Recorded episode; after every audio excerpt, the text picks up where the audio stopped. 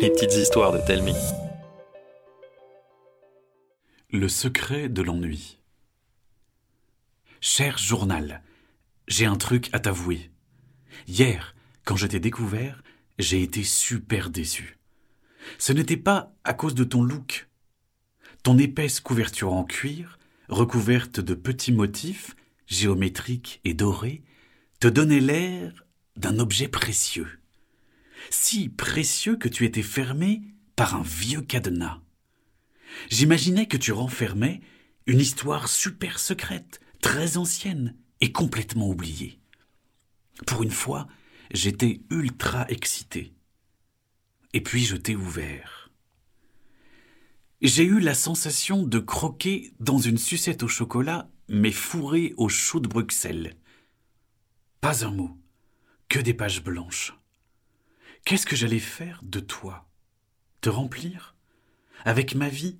À passer des journées entières à m'ennuyer? Mais bon, on me dit depuis tout petit qu'il faut toujours essayer. Alors commençons. Je dois te dire que j'ai un problème, comme une sorte de maladie. Ça s'appelle l'ennui. Il m'accompagne partout, tout le temps.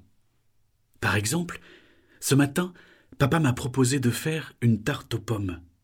Auparavant, j'aurais bondi de joie, mais là, je n'en avais pas envie. J'ai quand même dit oui. Après, il m'a amené au parc pour me changer les idées. Avant, j'aurais grimpé dans tous les jeux, sauf que maintenant, je les trouve nuls. J'ai quand même joué, sans vraiment m'amuser. Sur le chemin du retour, papa m'a demandé si j'avais des soucis. Je lui ai répondu que non. Je ne mentais pas.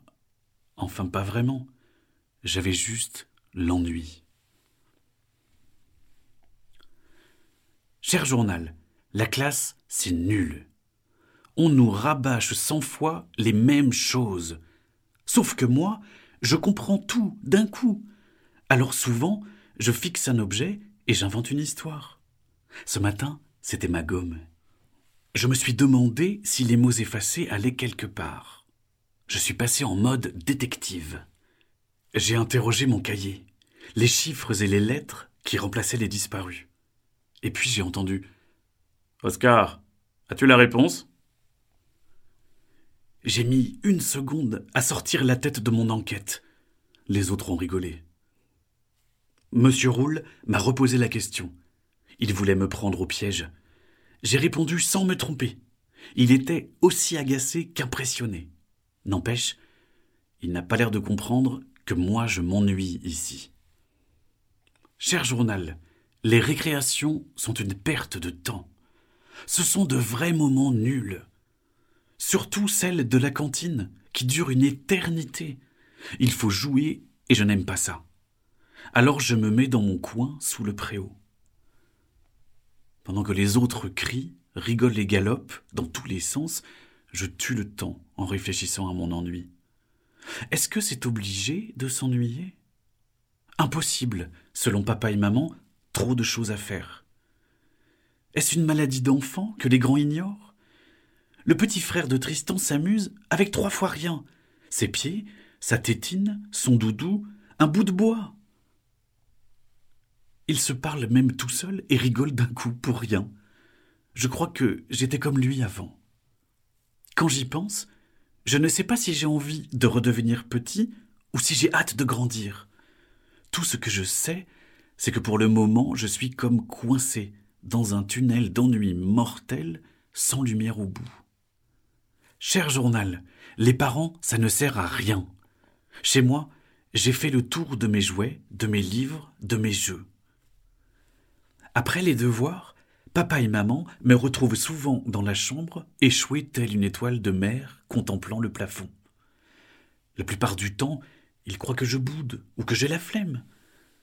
Ce soir, j'ai craqué. J'ai avoué que je m'ennuyais. Ils ont essayé de me consoler. D'après eux, l'ennui n'a rien d'une maladie. C'est même normal. Tuer le temps permettrait de découvrir de jolies choses et il serait même un allié des idées. Sérieusement? Les parents, ça ne peut pas tout comprendre. Moi, j'ai peur de mourir d'ennuyite aiguë. Impossible d'attendre. Je vais devoir me débrouiller tout seul. Cher journal, ils avaient raison. Comme je m'ennuyais pendant la révision des multiplications, j'ai gribouillé mon cahier pour patienter. Résultat, privé de récré. Quelle injustice. Être puni parce qu'on meurt d'ennui Je me suis retrouvé seul, encore à m'ennuyer, et puis je l'ai vu, près de la fenêtre.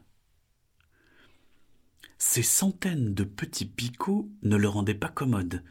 Son unique branche remontait en angle droit. Il se penchait légèrement vers la fenêtre. On aurait dit qu'il se protégeait les yeux du soleil pour regarder les autres dans la cour. Je l'ai dessiné. Puis je lui ai donné un titre. Le fier soldat Cactus observe le monde. Le maître est revenu, avant tout le monde. Il a pris ma feuille, l'air sévère. Puis il a souri en me disant que j'avais un joli sens de l'observation et même que je devrais continuer à dessiner. Mais pas en classe. Moi, je me suis surtout dit que j'avais vaincu l'ennui, pour la toute première fois. Mais ce n'est pas tout. Quelques jours plus tard, à la pire récré du monde, tu sais, celle de la cantine, mon coin était pris par Kevin et sa bande. Je n'avais plus d'endroit où me poser. Alors j'ai fait le tour de la cour, comme ça, pour rien. À quelques mètres du préau, j'ai aperçu plein de petites traces de boue au sol. Je les ai suivies. Je suis arrivé devant le vieux chêne, j'en ai fait le tour, le nez levé. J'allais abandonner quand j'ai entendu un petit sifflement. C'était un écureuil roux, assis dans un trou de l'arbre, il dévorait un gland. Un surveillant s'est approché. En voyant ma découverte, il a appelé tous les enfants. Pendant un instant, j'ai été le roi de la récré. Mes parents avaient raison. L'ennui est un ami qui permet de vivre de chouettes journées remplies d'envie.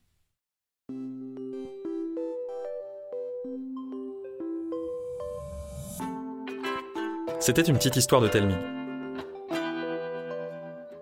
racontée par Arnaud Guillot.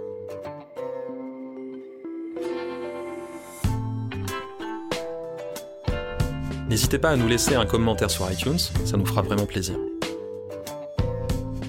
Chaque jeudi, nous vous racontons une nouvelle histoire. Alors pour ne pas la rater, abonnez-vous au podcast. Et pour les 6-10 ans, plus d'histoires à lire sur telming.com. T-A-L-E-M-I-N-G.com. À la semaine prochaine!